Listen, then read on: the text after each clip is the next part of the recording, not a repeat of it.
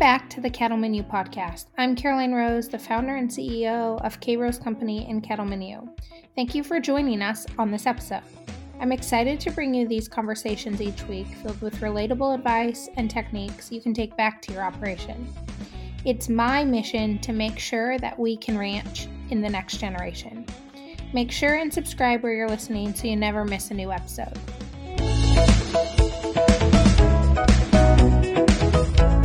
Welcome back to another episode of the Cattleman podcast. I'm your host, Karoline Rose, and I am excited to have Michelle with us today. Thanks for joining. Thanks for having me, Karoline. I'm really excited. Um, I can't wait to talk with you today. Why don't we start by you just giving us a little bit of background about how you're involved in agriculture and what you guys are up to these days?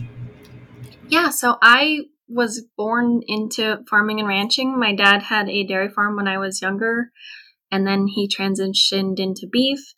And at that point, we actually moved from Minnesota to Montana. So I've now been in Montana for 20 years.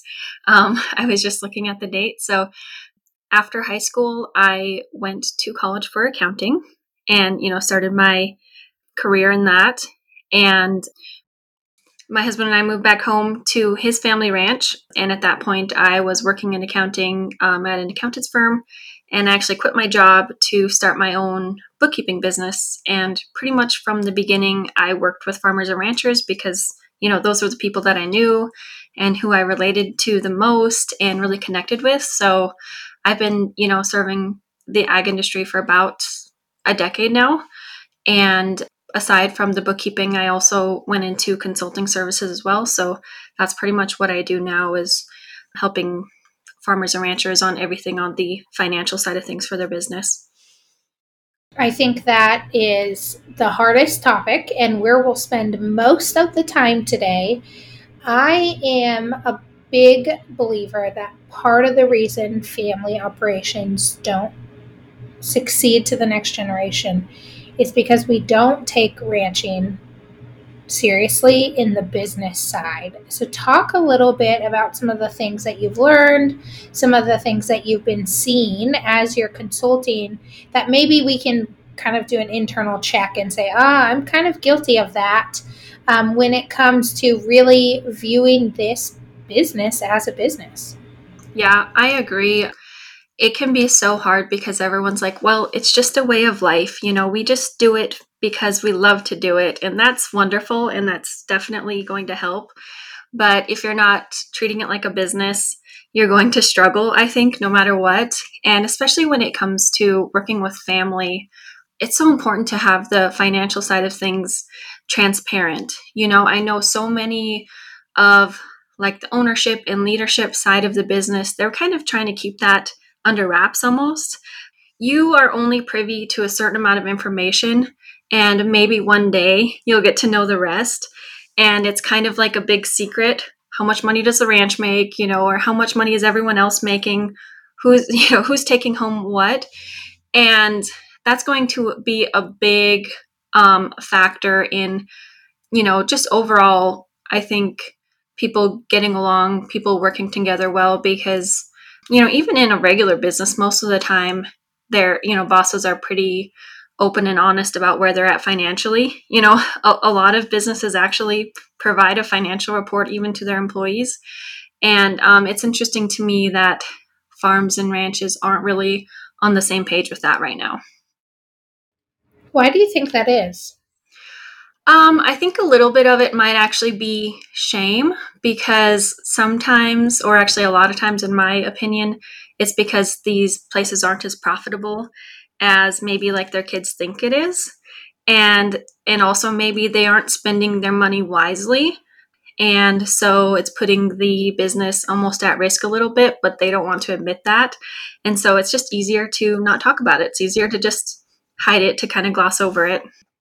One of the things that I've really noticed, more in particular the last, I don't know, five years, is seems as if ranchers are pay- playing this game. Not all, right? So we're talking a set number of ranchers. So if you're listening and saying we don't do this, don't think we're we're blaming this on you, but it's almost like how little taxes can I pay meaning that I'm not going to show any profit. And what we're finding is then when you have a third party analyze the business, doesn't look like the business is worth any money because we have not been profitable for the past couple years and somehow in agriculture we have gotten this mentality that taxes are the devil, which I understand. It's not like I love writing my tax check every year, but it does mean that the business is being profitable. And so, how do you think we got into that mentality and what damage can that mentality do? Yeah, I really think you hit the nail on the head there. It is there is so much fear behind paying taxes and I really I it's so interesting because it's like really the only industry in my mind where it's something that people will almost do anything to get out of it, you know what I mean? And they're making purchases that they absolutely don't need in order to reduce their tax bill, you know, when that money could just have been profit. And and you know, probably should have been most of the time. And a lot of times there's almost this mentality of, well, you know, I want a brand new pickup every year and I want this every year. And that's great if you can afford it. And I know some people really can. And I'm so happy for them that they are, you know, that profitable and that they make that amount of money. But sometimes it's actually just like a status symbol. Their neighbor gets a new pickup truck and they're like, well, why don't I have a new pickup truck? But yeah, and I just think I really can't. I don't know where the avoiding taxes came from, but I know I don't want to pick on CPAs at all because I know and love a lot of really great CPAs. But I think sometimes their client comes to them and says, How do I not pay taxes? And the CPA just tells them, Well, this is how. And it's not even really a conversation of why are you trying to avoid taxes or what can we do differently. It's just like a 30 second conversation and they're like yep this is what you can do. And so i think sometimes the you know the tax preparers or the cpas they could almost be doing a better job of saying hey maybe it doesn't make sense to purchase this equipment or whatever. Maybe it does make sense for you to pay some taxes this year and have a little bit of money in your pocket or to put some of that money towards operating next year and not take as much of an operating note out. Or so i think sometimes that role where a CPA can really be an advisor, they sort of shy away from it because maybe they're worried they're going to lose business or something along the lines of that. But I do think that really it's something that all advisors should be more empowered to do and to say is, hey, this is what I'm seeing and th- these are my suggestions and avoiding taxes isn't always going to be the best answer for you. I hear it every year this time of year. I got to buy some bred cows so I don't owe them any money you know, for tax purposes, I got to do X, Y, and Z. And I just, it's almost like it's so ingrained in us this way that we view agriculture as a business. If someone was starting from scratch or someone was looking at their books, you know, a, a lot of our listeners are the next generation. What are kind of three or four key things that they should either start doing or make changes that we can really turn this into what is a business structure versus a lifestyle structure. Yeah, that's a great point.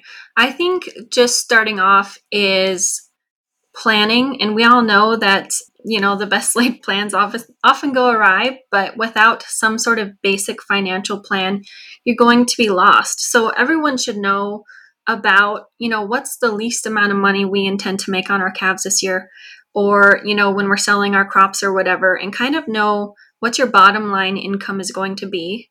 And by knowing that number then you can kind of work backwards. What are our fixed expenses? You know the ones that are not going to change the ones we have to make every year.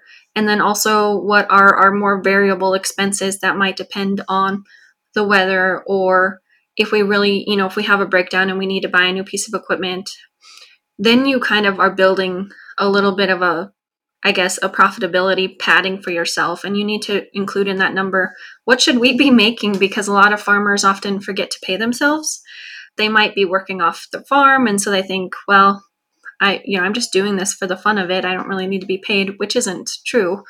Um, and so they forget that their profit needs to include what they're making or if they're getting a paycheck or whatever.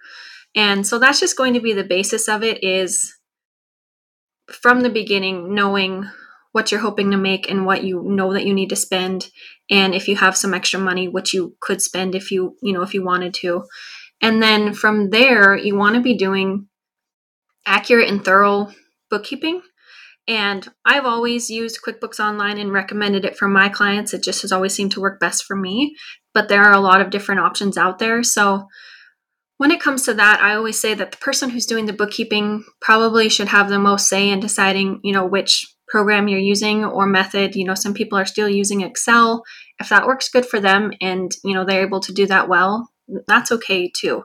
I don't want people to feel like they need to be on some kind of fancy platform that might be above their abilities. There's definitely nothing wrong with that. And the benefits to having a platform like QuickBooks is you can look back as far as you want to that you've been entering your financials. You know, I have clients who've been in there for five years, so we can look back at five years of previous financials, which is so helpful.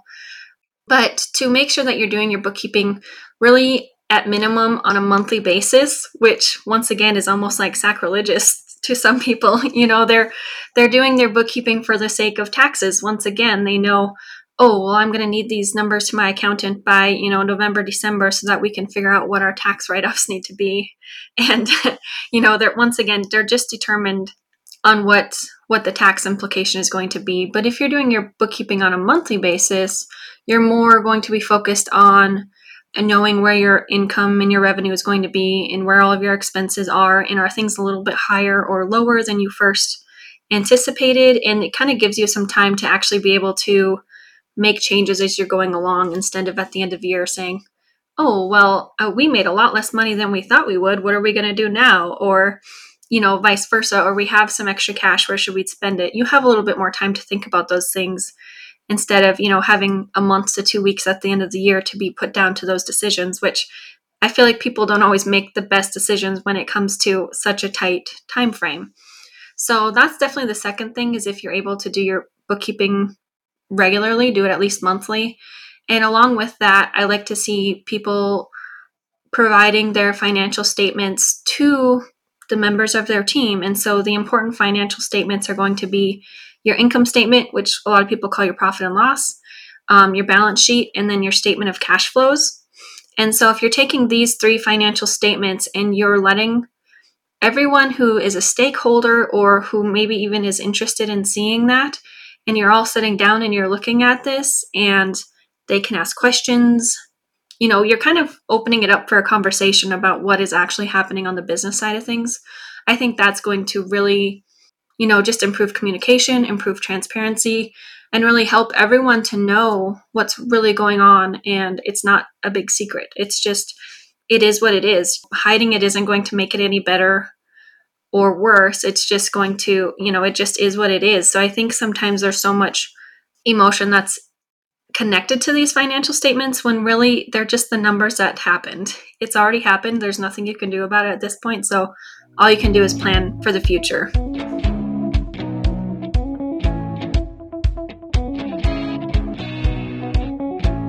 You wanting to start a cattle operation or learn new hands on skills? Our team knows it's hard to find resources when it comes to learning how to vein cattle or how to brand or even what you need in your vet kit. If you're wanting to learn those skills and more, you won't want to miss this year's ProfitFinder. With access to over 25 videos and resources, you can learn hands on skills from the comfort of your own operation. We created this toolbox for any cattle producer just starting out. We went back to the basics and explained everything from the ground up. You can join the waitlist today and learn more at cattlemenulive.com backslash profit finder.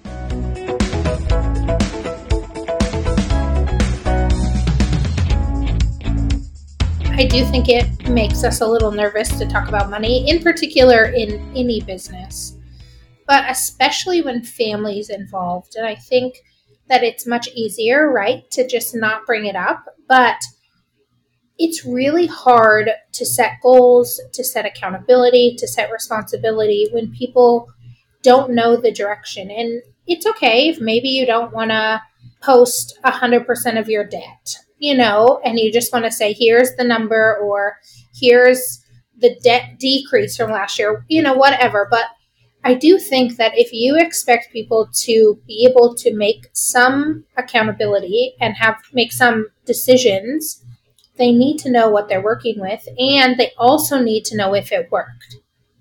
Right. Yeah. It's in my mind, it's so hard to expect this next generation to just blindly follow when in a, a lot of times it might not even really be possible that they can even stay ranching. You know, I know you've talked about this before, I think on your podcast with Mary Pat, how a lot of times these ranchers, the ranch is their retirement. You know, that's their plan. So if that's their retirement plan, were they ever intending, you know, it's almost like they expect the kids to stay on the ranch, but at the same time, they always want to have that ability to just liquidate if needed. So it puts the kids in such a tricky situation because, you know, we want to be there and support, but also we're thinking, well, if you're going to sell this much of the ranch to retire, how are we going to be able to run the ranch? And then also, what are our plans for retirement? So, yeah, just having that open conversation is going to make all of that so much simpler and making any transition simpler, really, because you just can't expect someone to walk into a situation blind and say, oh, well, I know a lot of ranchers are like, this is what my dad did to me, so this is what you get. And that's just not a good excuse anymore. The retirement issue gives me gray hairs because it is such a disservice. And I don't want to criticize our grandparents or our parents. I don't know that they knew better, but we know better and we can do better but there is nothing worse than knowing that the responsibility of taking care of your parents or grandparents is in your hands because that's the only option. If you want to make the operation survive, you have to also feed your family for generations. And I just don't think the profit margin's there these days to do that. And one of my hopes is that my generation can be the generation that changes and starts to invest and kind of diversifies the portfolio a little bit. But I don't know that with inflation and with interest rates and all of that, like we can, you know, my generation can pay for two or three generations meals on the table. Like I just don't think that's to work. Yeah, yeah, you're exactly right. And, you know, we've had this conversation with our own ranch, and my husband and I actually ended up two years ago buying our own place because it just, the numbers weren't there. It literally wasn't feasible. My father in law was thinking about retiring, but the ranch, you know, both my my husband and his brother are the only two siblings and they were both already working outside the ranch. So i was like they can't work more outside the ranch you know? You guys don't have any retirement in place. So for us we just had an opportunity to buy some land and we thought well this is really our only opportunity to to ranch you know in in the long term and we still of course have that obligation to them to essentially take care of them until you know into their old age but I guess at least now we have a little something of our own and and it's not going to be a fight when that time comes. We feel at peace with our decision and I guess that's really all you can do is kind of try to do what's best for you and makes you feel, you know, at peace. But I do think that the retirement is something that is so important and the earlier the better. You know, if you have a job outside the ranch, max that IRA, that 401k out as much as you can, especially early on, because that's going to be, I think, one of the ways that we're going to be able to make it work. And then, like you said, diversify assets, not just having ag assets, having assets outside of that that can make you money.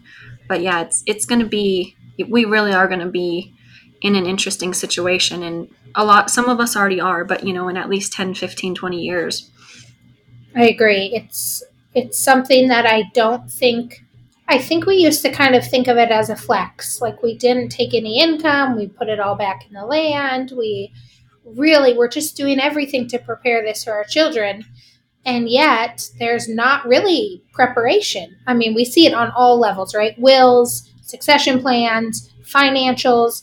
And it just, it's really sad to me because I'm guessing it was just misguided information that we didn't think about. And it's haunting generations and it's going to be haunting generations because this land is so valuable that it's hard to take over and it's hard to keep everyone fed and happy. And i mean it's just a big disaster. And i think a lot of us are going to have fresh slates whether we buy land or whether we you know do it a little bit different and i think there's all these opportunities to kind of be the change that we wish we could make in the next generation. Yeah, yeah, and I'm seeing a lot of people, you know, in our generation, they are they're doing vertical integration. You know, they're trying to get those extra dollars wherever they can. They're not selling their calves to the feedlots, they're retaining ownership or they're feeding them out themselves and they're selling them direct to consumers because you have to. Otherwise, there's just not the, the money is not there. And I know that you know about that too because we're just trying to figure out how can we make this as profitable as possible? And once again, it comes back to those financials. If you don't know where you're at, you don't know what you need to do to get where you want to be. So it's just, it's really so important to know your numbers. Let's talk a little bit about that kind of added income. It seems as if every operation that I am fairly confident will last until the next generation, which I say that very lightly because you never know if they've signed the dotted line on that estate plan or not. And that's really what determines if they're going to last. I mean, they look super successful from here.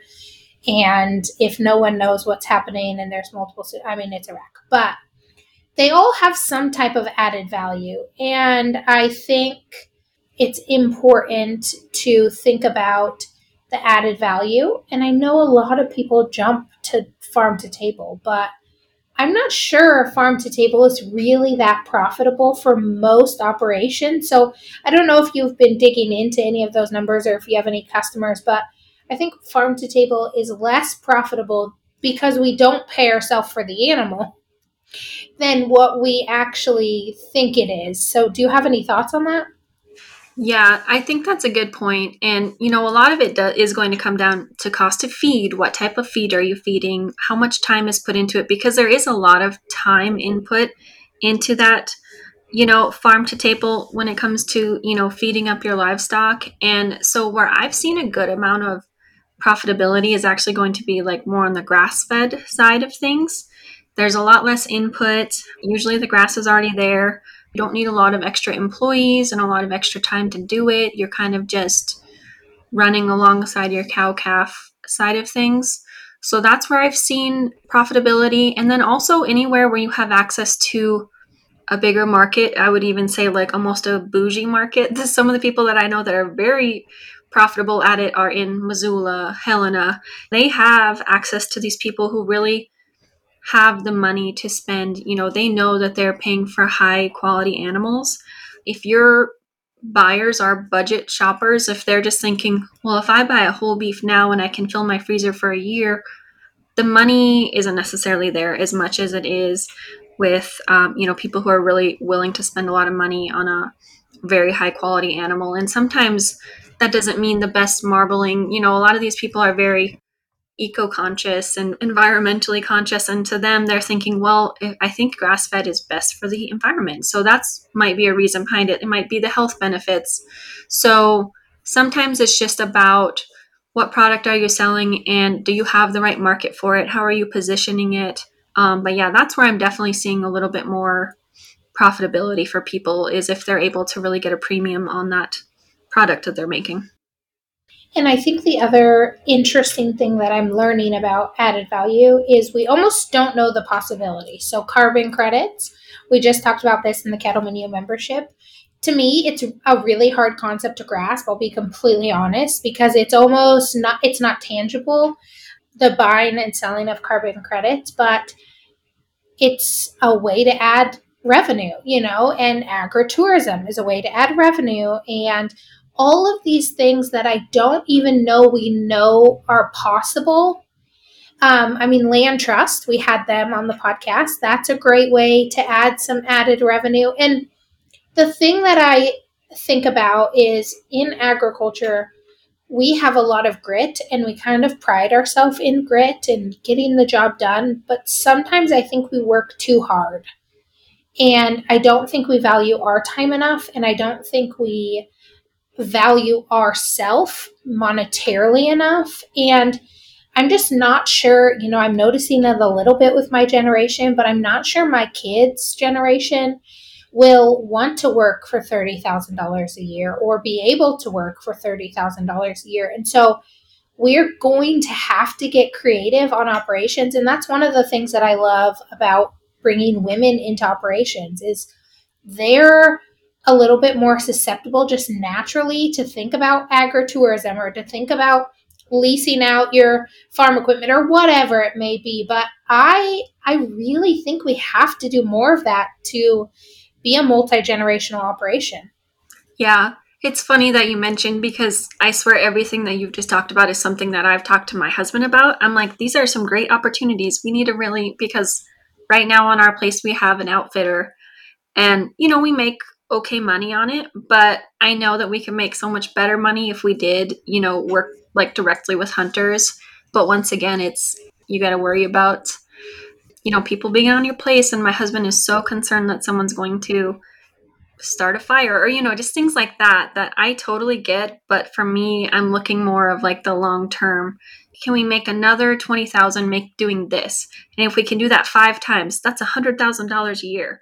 That's how i'm looking at things is can we just take each little thing and just improve it a little bit and make a little bit more money? And if we're able to do that you know that could be a living wage for our kids because like you said 30,000 isn't going to cut it. It doesn't hardly cut it for our generation we need to be looking at double that, triple that for the next generation to be able to really come back and live comfortably. And what you said about farmers and ranchers just working harder, it resonates with me so much because my dad is like that. He's up at 4 a.m.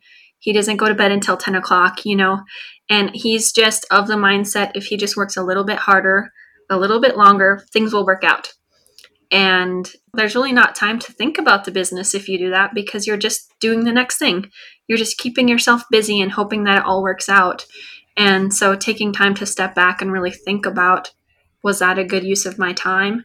I think that is something that we're thinking about a little bit more than, you know, our parents were and hopefully the next generation is even better than us and you know, I'm excited for my kids and all the great ideas that they're going to have. And I think that having that open mind is also going to help the next generation be involved in the ranch because you can't assume that you know everything or that you've done everything the best. I hope that the next generation can improve upon what we've done a little bit better and, you know, things just getting a little bit better with each generation. That's really all we can hope for to make things sustainable, really.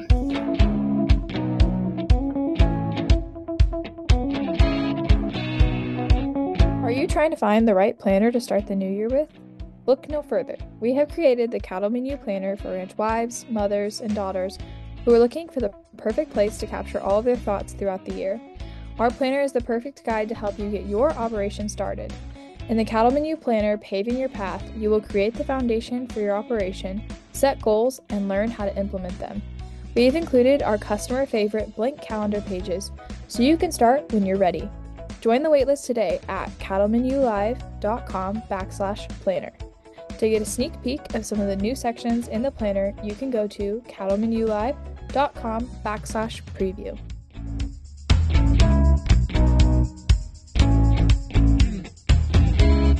In agriculture, we are so guilty of thinking that busy work is productive work. And I'm a habit stacker. So anytime I hear someone say, oh, well, we're going to drive around and look at the cows for a couple hours, I'm like, can you be making phone calls? Could you be listening to a podcast? Could you be like, what else can you be doing that's going to move the needle forward on the business? And granted, we need some downtime. Don't, I'm not saying you work, you need to work seven days, you know, 18 hour days. But sometimes I think that we choose the way to do things based on if we're around the cattle more, that means it's better work versus being a little bit more productive and hands off. And I'm I'm not saying that you should never look at your cattle like don't hear that. I'm just wondering how much time we're wasting and if we figured out our hourly rate, could we hire someone to do that? One of the things that I've been really pushing in our operation is to hire a mechanic that comes on a Saturday or Sunday. We pay them 40 $50 an hour, right? They work four hours a weekend. So they get $200 and they just maintain the equipment. We're not mechanics. We don't like to mechanic and we always have something broken down. And I'm like, how, if we paid someone for two, four hours a weekend, it's an extra side hustle for them. And they just maintain our equipment. How many breakdowns could we save? How many trips to town could we save to get last minute parts? And we just have to be thinking a little different, I think, to survive in this industry. Yeah, yeah, that preventative mindset. It really, I would say, most ranchers that I know are more like, there's a fire, I'm putting out this fire. Now I'm going to move to the next fire. They're never thinking of, like, oh, how can we completely avoid this fire whatsoever? Um, it's just kind of running from emergency to emergency. And I think a lot of that is just because from the day one, they really didn't have all the tools that they needed.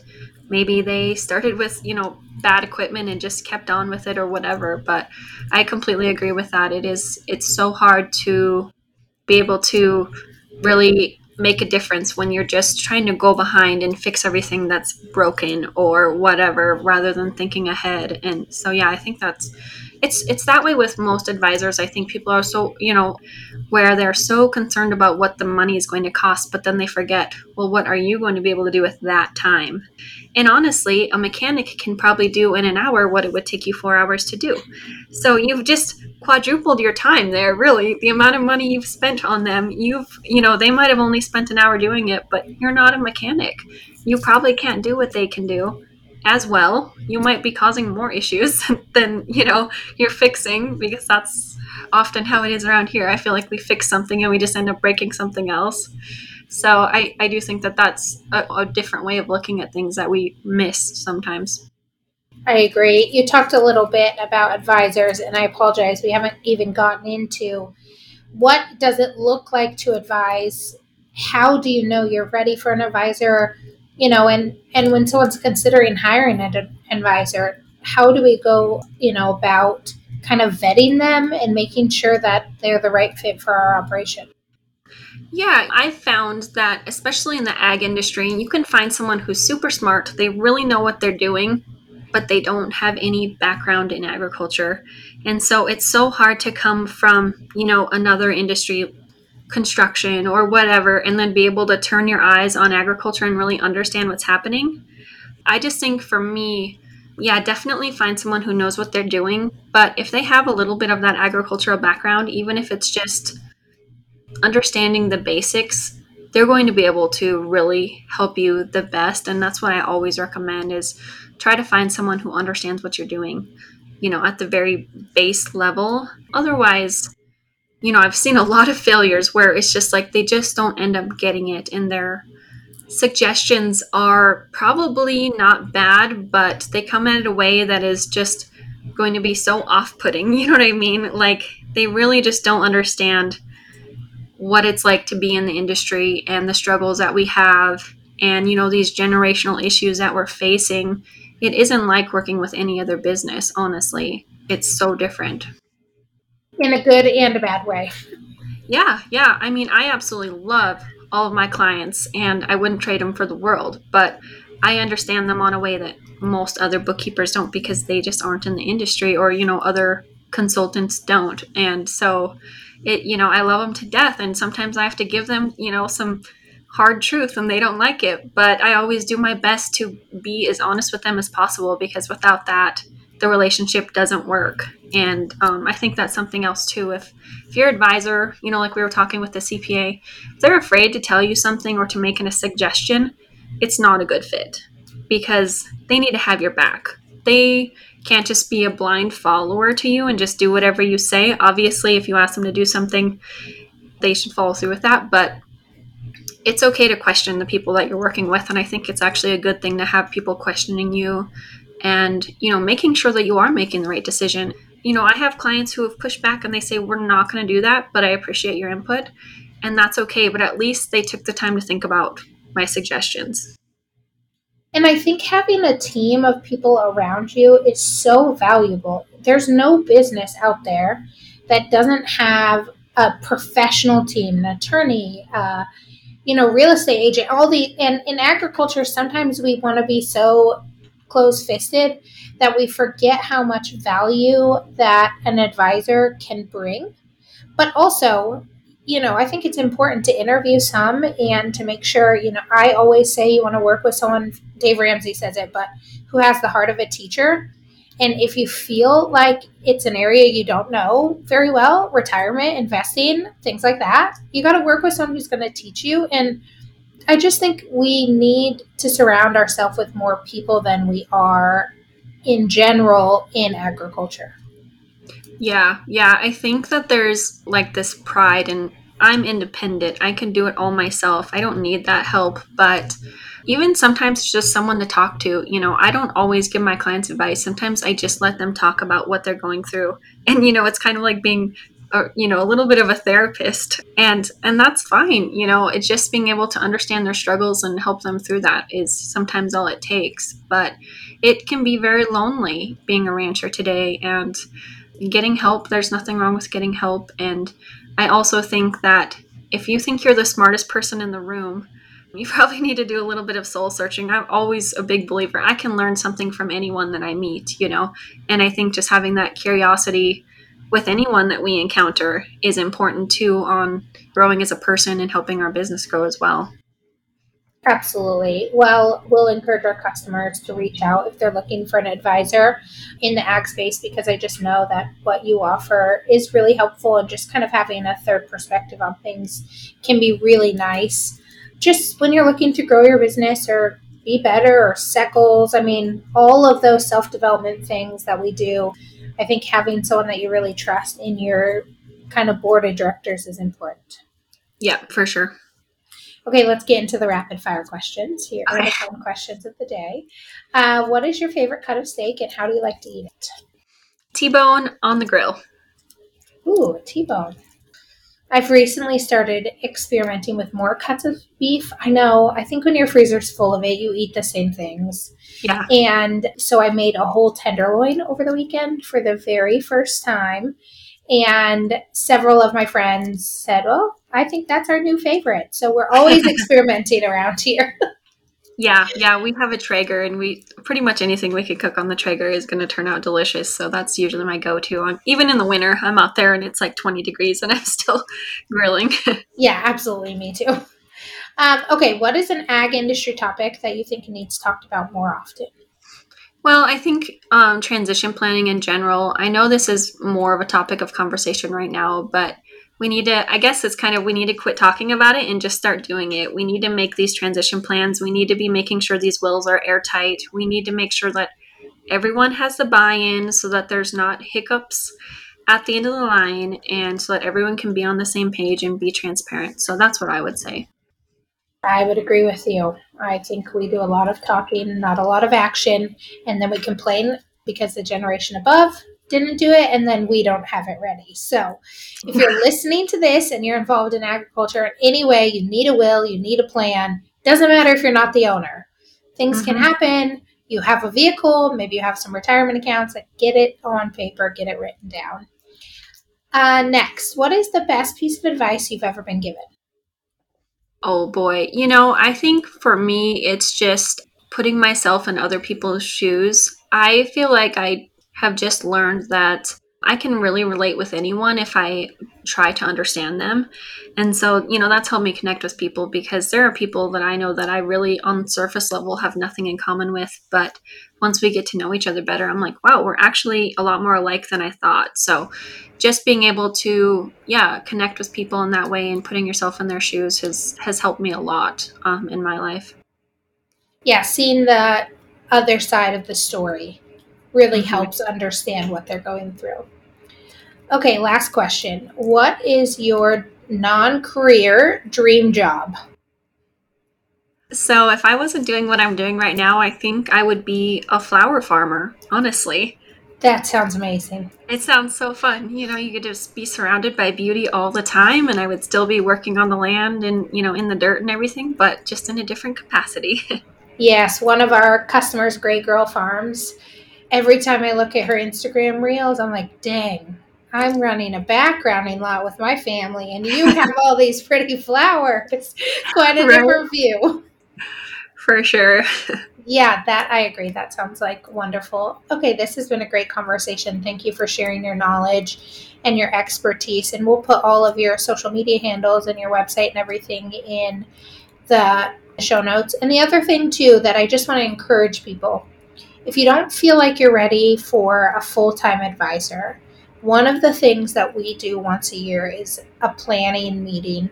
We do it internally for KRose Company. We do it for Cattleman U. We do it for the Rancher's Daughter. We do it for our family business, our cattle. We set goals. We get them posted publicly for the team to see. We set metrics of success. We def- redefine roles. And sometimes that means we hire a person to come in at one time and look at things and say, are these goals achievable? Do these make sense? And so that might be a perfect place to get your foot wet is to hire someone to come in and review your goals one hour 30 minutes of their time and you know you don't have to jump in and hire someone who's going to do your books every month like if that feels uncomfortable there is a lot of gray between black and white and you can find a happy medium in that gray that stills progress yeah, that's a great point. Well, I appreciate your time today. Thank you so much for joining us. Yeah, thank you. I'm so happy that I was able to join you today. Of course.